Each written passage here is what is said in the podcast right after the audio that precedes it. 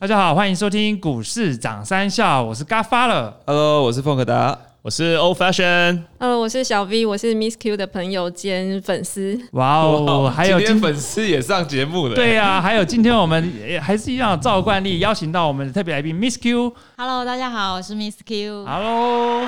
好，我们这一集呢要讲这个，哎，常常我会到银行啊，李专跟我讲说，哎，先生你要不要买一个债券型的 ETF？但我说实话，我对债券其实不太了解，可不可以请这个 Miss Q 或是小 V 跟我们了解一下这个债券这种产品到底是怎么样？我们知道说债券通常都是很保本，我买了我不会亏，那他给你一点点的利息，那是不是债券这种商品很适合这种退休人士去买，或者是说有些人可能是产品组合，我可能一百块里面我可能五十块买股票，当然看你的年纪了，可能资产配置对资产配置，我可能五十趴放在股票，二十三十趴放在债券，或者二十趴放在特别股等等之类的。那我一直不太懂这种啊、债券或是债券型 ETF 的商品，可不可以请这个 Miss Q 或者是小 V 跟我们讲一下，说，哎，这种东西在市场上值得投资吗？因为我感我刚刚已经听完像 REITs 特别股，我感觉这个很吸引人，那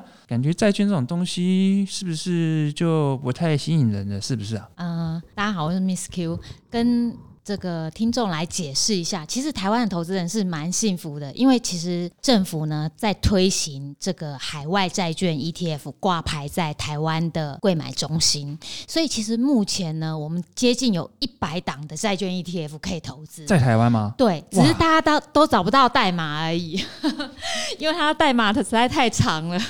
就是五个数字尾数加一个 B。举例来说呢，像其实台湾第一档的债券 ETF 是元大美国二十年公债，是零零六七九 B。所以有兴趣的听众朋友呢，可以来输入看看。那再介绍一档中信高等级公司债 ETF 零零七七二 B，所以输入这个代码呢，你就会找到说啊，其实，在台股市场呢，你也可以买得到固定配息、每月配息的债券 ETF，是不是很很简单、很美好？对，而且我修正我刚刚的说法，我说感觉这个债券 ETF 好像没什么太大的诱人，但是你刚刚讲完这个元大美国二十年公债零零六七九 B，我看一下二零二零年今年的报酬，哇，来到十点四五趴哎，所以我投资这个债券，我一年我也可以领到十点四五趴的报酬，我这有错吗？没有错，没有错。其实二零一九年呢，如果你买得到公债 ETF 或是头等债 ETF，你随便乱射飞镖，平均都有二十趴以上。公债比较低啦，公债是只有十三。那去年的话，头等债呢都是二十 percent 以上，你讲的这个是台湾的债还是海外的债一？样就是挂牌在台湾这个呃柜买中心的债券 ETF，乱射飞镖的平均报酬。哇塞，我买什么股票还赔嘞？买个债券 ETF 就好了。它这种 ETF 投资的标的是国外的标的吗？还是台湾的债券？它呃，因为其实台湾的利率太低了，是所以这些债券 ETF 的标的呢，大部分都是美金的债券，那有一部分呢是人民币的债券，那大部分还是美金的长长天期债券为主啊。诶，那可不可以跟听众稍微讲一下？因为听众有些可能对这种债券不太了解。那我们都知道债券面额、利息、反走势。我们以前在上经济学的时候，经济学老师总跟我们讲说，你这个面额跟利息就是反，稍微跟可以稍微跟我们讲一下吗？哦，这是一个什么样的概念？嗯、我先从简单的债券开始讲哦。债券就跟股票不太一样，债券就是你是债权人的概念，是所以呢，它就会定期给你一个利息的概念。是所以不不论这个公司有没有赚钱，除非它倒了，他就会固定配息给你。所以作为一个债券投资人，其实很轻松，因为其实你不用去看他的这个什么损益表，因为基本上只要他付得出利息，或者他可以再去找钱出来付利息给你就好了。所以债券它是一个波动比较小，那有稳定现金流的一个商品。那债券 ETF 呢，就是一篮子的债券的组合。所以你就不会单压在某个债券，然后再来有一个好处就是说，你单买，如果你现在到银行或券商去买单一的债券的话，他会跟你说，小姐你要五万美金或一万美金，对，所以你要先换美金，然后然后再开户再去投资。可是呢，这个台湾的挂牌的债券 ETF，你用的是台币，而且你是在台股的这个看盘软体，你就会找到它。还会政府呢，其实也有监控他们的买卖价差，希望他们不要就是流动性不好，活络这个市场。那并且呢，还有那个免证交税的优惠。哇，感哦觉、很好哎，感觉又便利又受到保护，然后又受到这种优惠。对啊，而且门槛很低，因为他们发行价大概就是四十块左右，有一些是发二十啊，所以你其实你只要四四万块，所就可以买所以你刚刚讲了，比如说像我举，因为很多债券 ETF，我随便只是举一个一个例，比如说像中信高等级公司债这种这种 ETF，所以它呃，比如说它现假设它现在的收盘价是我要 let's say 四十九五十区间，所以我等于我花四万九千块或是五万块，我就有办法持有这个一张的这个中信高等级公司债。对，没错，哦就直接是在市场上交易就可以了嘛。对，所以其实以前的话，就是大家想说，哦，我要来资产配置的话，都要必须要开一个美股账户，然后去买国外大家讲什么 AGG 啊、LQD 啊、TLT 这些美股的代码，其实现在都不需要。其实现在在台湾，你钱在台湾。用台股的账户就可以投资债券 E ETF，那这个流动性也也是刚，比如说我今天买了，我我我要一季半年之后想卖，想要再从市场上卖掉，应该也不是一个大问题，对不对？嗯，也不会是一个大问题。那另外呢，就是说 ETF 有个特性，就是说如果你是五百张以上的话，你就直接跟投信申购跟赎回，就是禁止了，你就不会有折溢价的问题。那它这个 ETF 是不是每年也是有配股息？嗯，当初呢，在设计这个债券 ETF 的时候呢，就是基本上大部分债券 ETF 都是每季配息。那目前呢，有两档是每月配息，哇哦对，，OK，那两档？都是中性的，大家可以 Google 一下。都是中性的。对，哦，OK，这样听起来买债券 ETF 会比直接买债券好蛮多的哎。嗯，因为就像您刚刚说的，买债券它有一些金额上限，而且买债券的手续费好像也蛮贵的。其实，在台湾出债券 ETF 之前，就是应该是说我我我十十多年前开始买债券的时候，因为没有债券 ETF 这个市场，所以投资债券是会有很集中的问题，因为你的钱不够多，所以你只能买几档。那买几档呢，又很怕那几档倒。对，可是透过这个债券 ETF，每一档里面有一些有一千档债券，对，所以其实它的风险就变很小。那海外的债券 ETF 跟台湾的债券 ETF，你会觉得比较推哪一个啊？如果如果你只有台币的话，请考虑台台湾湾挂牌的债券。但是假设如果你手上是有美金是有美部位的，元部位的，你可以考虑在美国挂牌的这些证券债券的 ETF，对不对？对，嗯、我觉得目前台湾还在发展海外债券 ETF。那我觉得台湾的债券 ETF 的规模呢，目前是亚洲，我记得是亚洲第一。哇哦我我只有看到那个新闻，我我不太确定，我没有确认过。那全球第三，那当然美国是最大的一个市场，只是说台湾的市场，因为主要都是保险公司在买，所以它是很多很长期的。其实它的头等债的种类是非常多元，它有就是说综合类的产业债券，然后还有就是个别产业的，例如说金融金融债。ETF 或是呃电信债，或是科技债，然后或能源债，或者是医药债，所以其实是台湾的头等债的选择，其实比美国还要多。说实话啦，对，那差别在哪里呢？我觉得差别就是说，台湾还有人民币的，在美国没有。所以台湾这个是，如果你是有人民币或是看好这个市场，是可以在台湾买。那再来第二个不同，就是因为现在联准会在救美国的债券的债券 ETF，对联准会会买的，当然就是要挂牌在美国的，哦，OK。那就很直接了。而且，就像台湾的投资人，如果你要买它债券 ETF，我有很简单嘛，你透过这种看盘软体，你点一点就可以买。但是你在你要买海外的这种债券 ETF，是不是变成是你要在国外券商有开户，你才有办法买应。该透过副委托也是可以去透过台湾的副委托也可以是吗？对。哦，OK，对好好哎、，我想请问一下，美国它像美国公债嘛？那美国公债 ETF 它其实它有分一到三年、七到十年、二十年、三十年，这个有什么差别啊？它就是天期的不同，就是说，假设说，呃，你是认为利率很快会上去，那你买很长期的，你就会赔钱。对那你如果认为利率很快就会往下走，其实利率往下走，债券就会往上，你就要买一个比较长期，就看你对利率的看法是什么。是那一般的话，我是不会买七年以下的，因为七年以下的利率太低了，因为现在的基准利率是零嘛，对，所以它配息也没有配息，那避险功能也不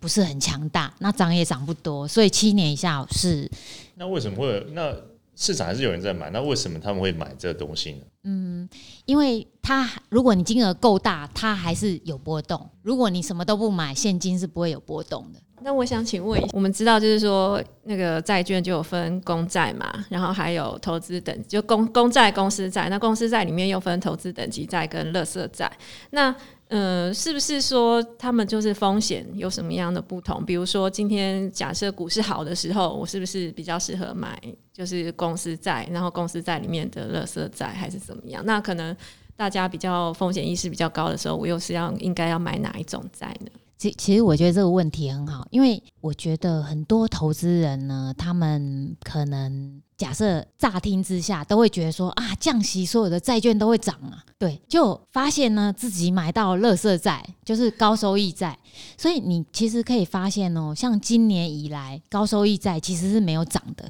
其实利率已经降了。那么多，从一点五到一点七五降到零，其实高收益债都没有涨。因为为什么呢？因为在疫情下呢，大家就直接担心那些公司就违约了，所以降息呢，虽然它有这个票面上有一个很高的利率，可能都配五趴，可是我会觉得说那五趴可能也拿不到。对啊，所以就是说，其实，在这种嗯市场比较有风险概念的时候呢，是要像今年的这种情况，其实你会发现公债跟头等债呢都是比较好的。然后再来就是说，联准会其实它买债的这个标的，就直接买单一债券的标的，也是要买堕落天使债等级以上，就是 BB 以上的，它也没有要买高收益债，所以它就没有被救到啦。假设我今天觉得疫情结束啊，就是即将要结束，或是明年要结束了，那我觉得就股市会大涨。那在这种情况之下，可能是不是明年的话，可能乐色债那种才会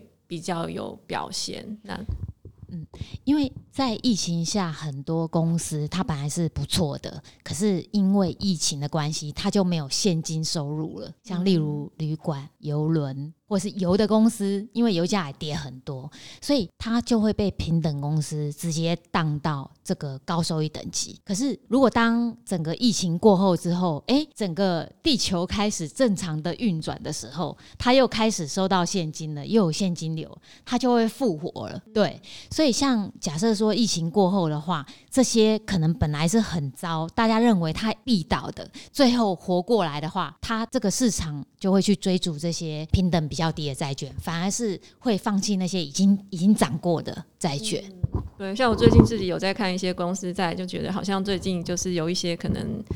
航空类的还是什么，就是表现有稍微比较稳定一点，就是因为疫苗的消息的关系。因为因为其实市场你会发现，就是说上周像疫苗的这个好消息出来之后，这些没有现金流的股票，像邮轮啊、油公司，这当天晚上都涨二十到三十 percent。哇，对，没错。哎，那可不可以稍微讲一下？我之前有读过 Miss Q 的文章，他有提到一个重，你有提到一个重点，就是说买在高利差，卖在低利差，可不可以稍微跟我们听众讲解一下，这是一个什么样的一个概念跟逻辑？讲清楚一点好了，就是说，其实我有跟我的读者讲说，我们要买在降息前，买在降息前对，OK，买在降息前什么意思呢？就是去年二零一九年呢，那个费的其实二零一六一直升息，升到二零一九年初，所以呢，在升息的末期的话呢，它下一步或是很快它就要降息了，所以我们要买在高利率。买债券要买在高利率，对，因为买在高利率的时候呢，利率越来越低，你你手上是不是你的利息就是比市场利率要高很多？对它就会涨。对对，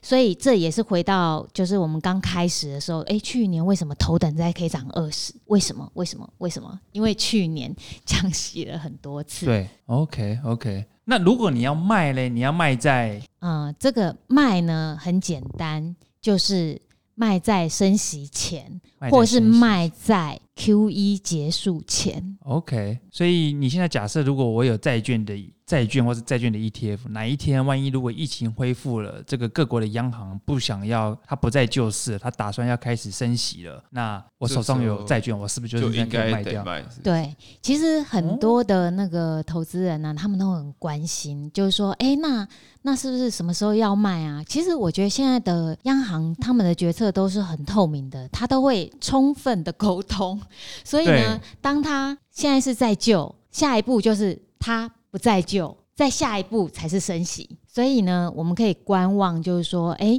就是呃，现在看他到十二月底的时候呢，像联准会的这些救市还有纾困方案呢，还有购债方案有没有延长？对，如果他还是继续延长呢，大家就不用那么紧张，先把它卖掉，因为你卖掉你就没有利息了。原来是这样，所以就可以观察一下联准会有没有再继续撒钱。如果突然有一天，哎、他开始不撒钱了，所以你持有债券跟这个联准会的态度其实很有密切的相关联，对不对？对，其实联准会现在的态度就是他要充分的沟通，因为这样才可以达到他政策的效果。对，就比较软着落的意思啊。，Miss Q，我想请问一下，我我可不可以就是我就懒得看盘了，我就想要买了，然后躺着赚，就是买了我就去睡觉了，然后我都不要看，好几年都不要看这样子，你觉得有没有适合的这种标的？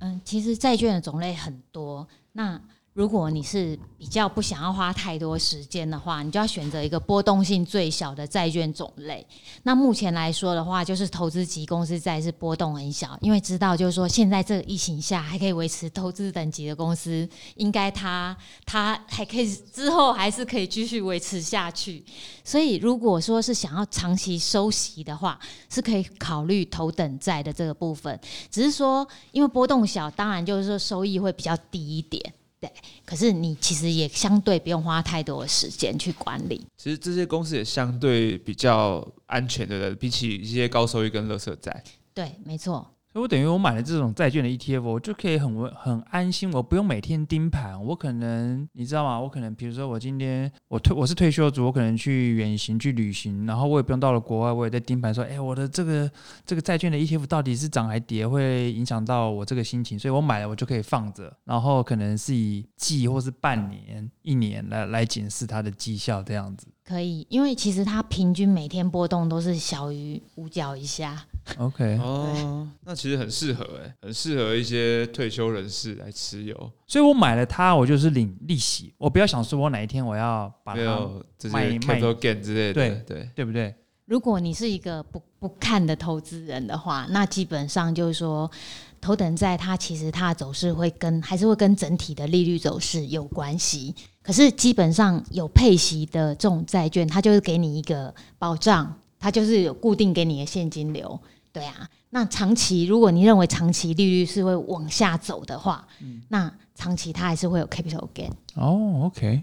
那我再请教一下 Miss Q，像一些美国政府有有的时候他们会发一些市政债，那它这个比起美国公债，我看殖殖利率都比较高许多。那这个是不是风险会比公债大的的大来的多啊？会，因为因为其实大家知道说，疫情下很多州的财政是非常吃紧的，是没错，因为他们的收入来自于就是零售消费的这些税嘛，可是现在都没有消费啦，所以其实很多州都是说要开放要开放，因为他们没有钱，或是他们需要财政上的资助，所以这个呃联邦的债券跟州的债券的风险是不一样的，所以有一些州是也会 default 的。哦，了解了解。诶，如果我买这个海外美国债券的 ETF 啊，我是不是也要考量到那个汇兑啊？就是因为我们知道台币今年升值升很多嘛，万一如果我去买了它，万一如果哪一天它再继续升值，那我这样是不是会我的利息会被它吃掉？会，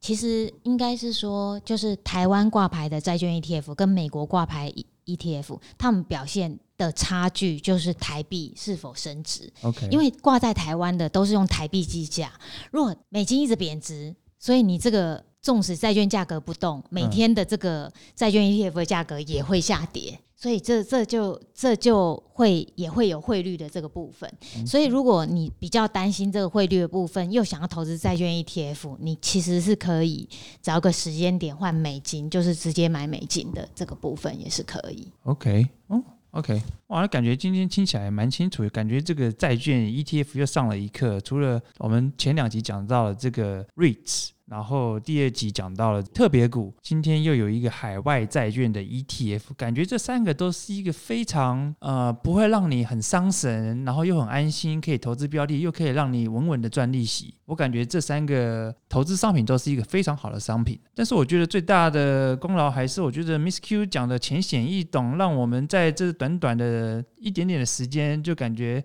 这种理财知识又跳跃了一级。很感谢 Miss Q 今天给我们这个睡觉、投资什么都不用看的三部曲啊、呀、佛系佛系休息，佛系佛系投资三部曲。每天盯盘盯的眼眼花缭乱，今天终于有这种我可以好好休息一下的标的了。所以各位听众，你千万如果你想要知道更多的消息，你一定要到脸书打 Miss Q 退休理财园地，然后按赞加入粉丝页。我相信那个 Miss Q 都会不定期在他的这个粉丝页跟各位这个读者分享他们他最一手的这个观察的消息。那我们今天也非常谢谢各位听众的收听啊、我是嘎发了，呃，我是凤可达，走 fashion，我是 Miss Q。好，谢谢各位听众收听，拜拜。拜拜喽。拜拜。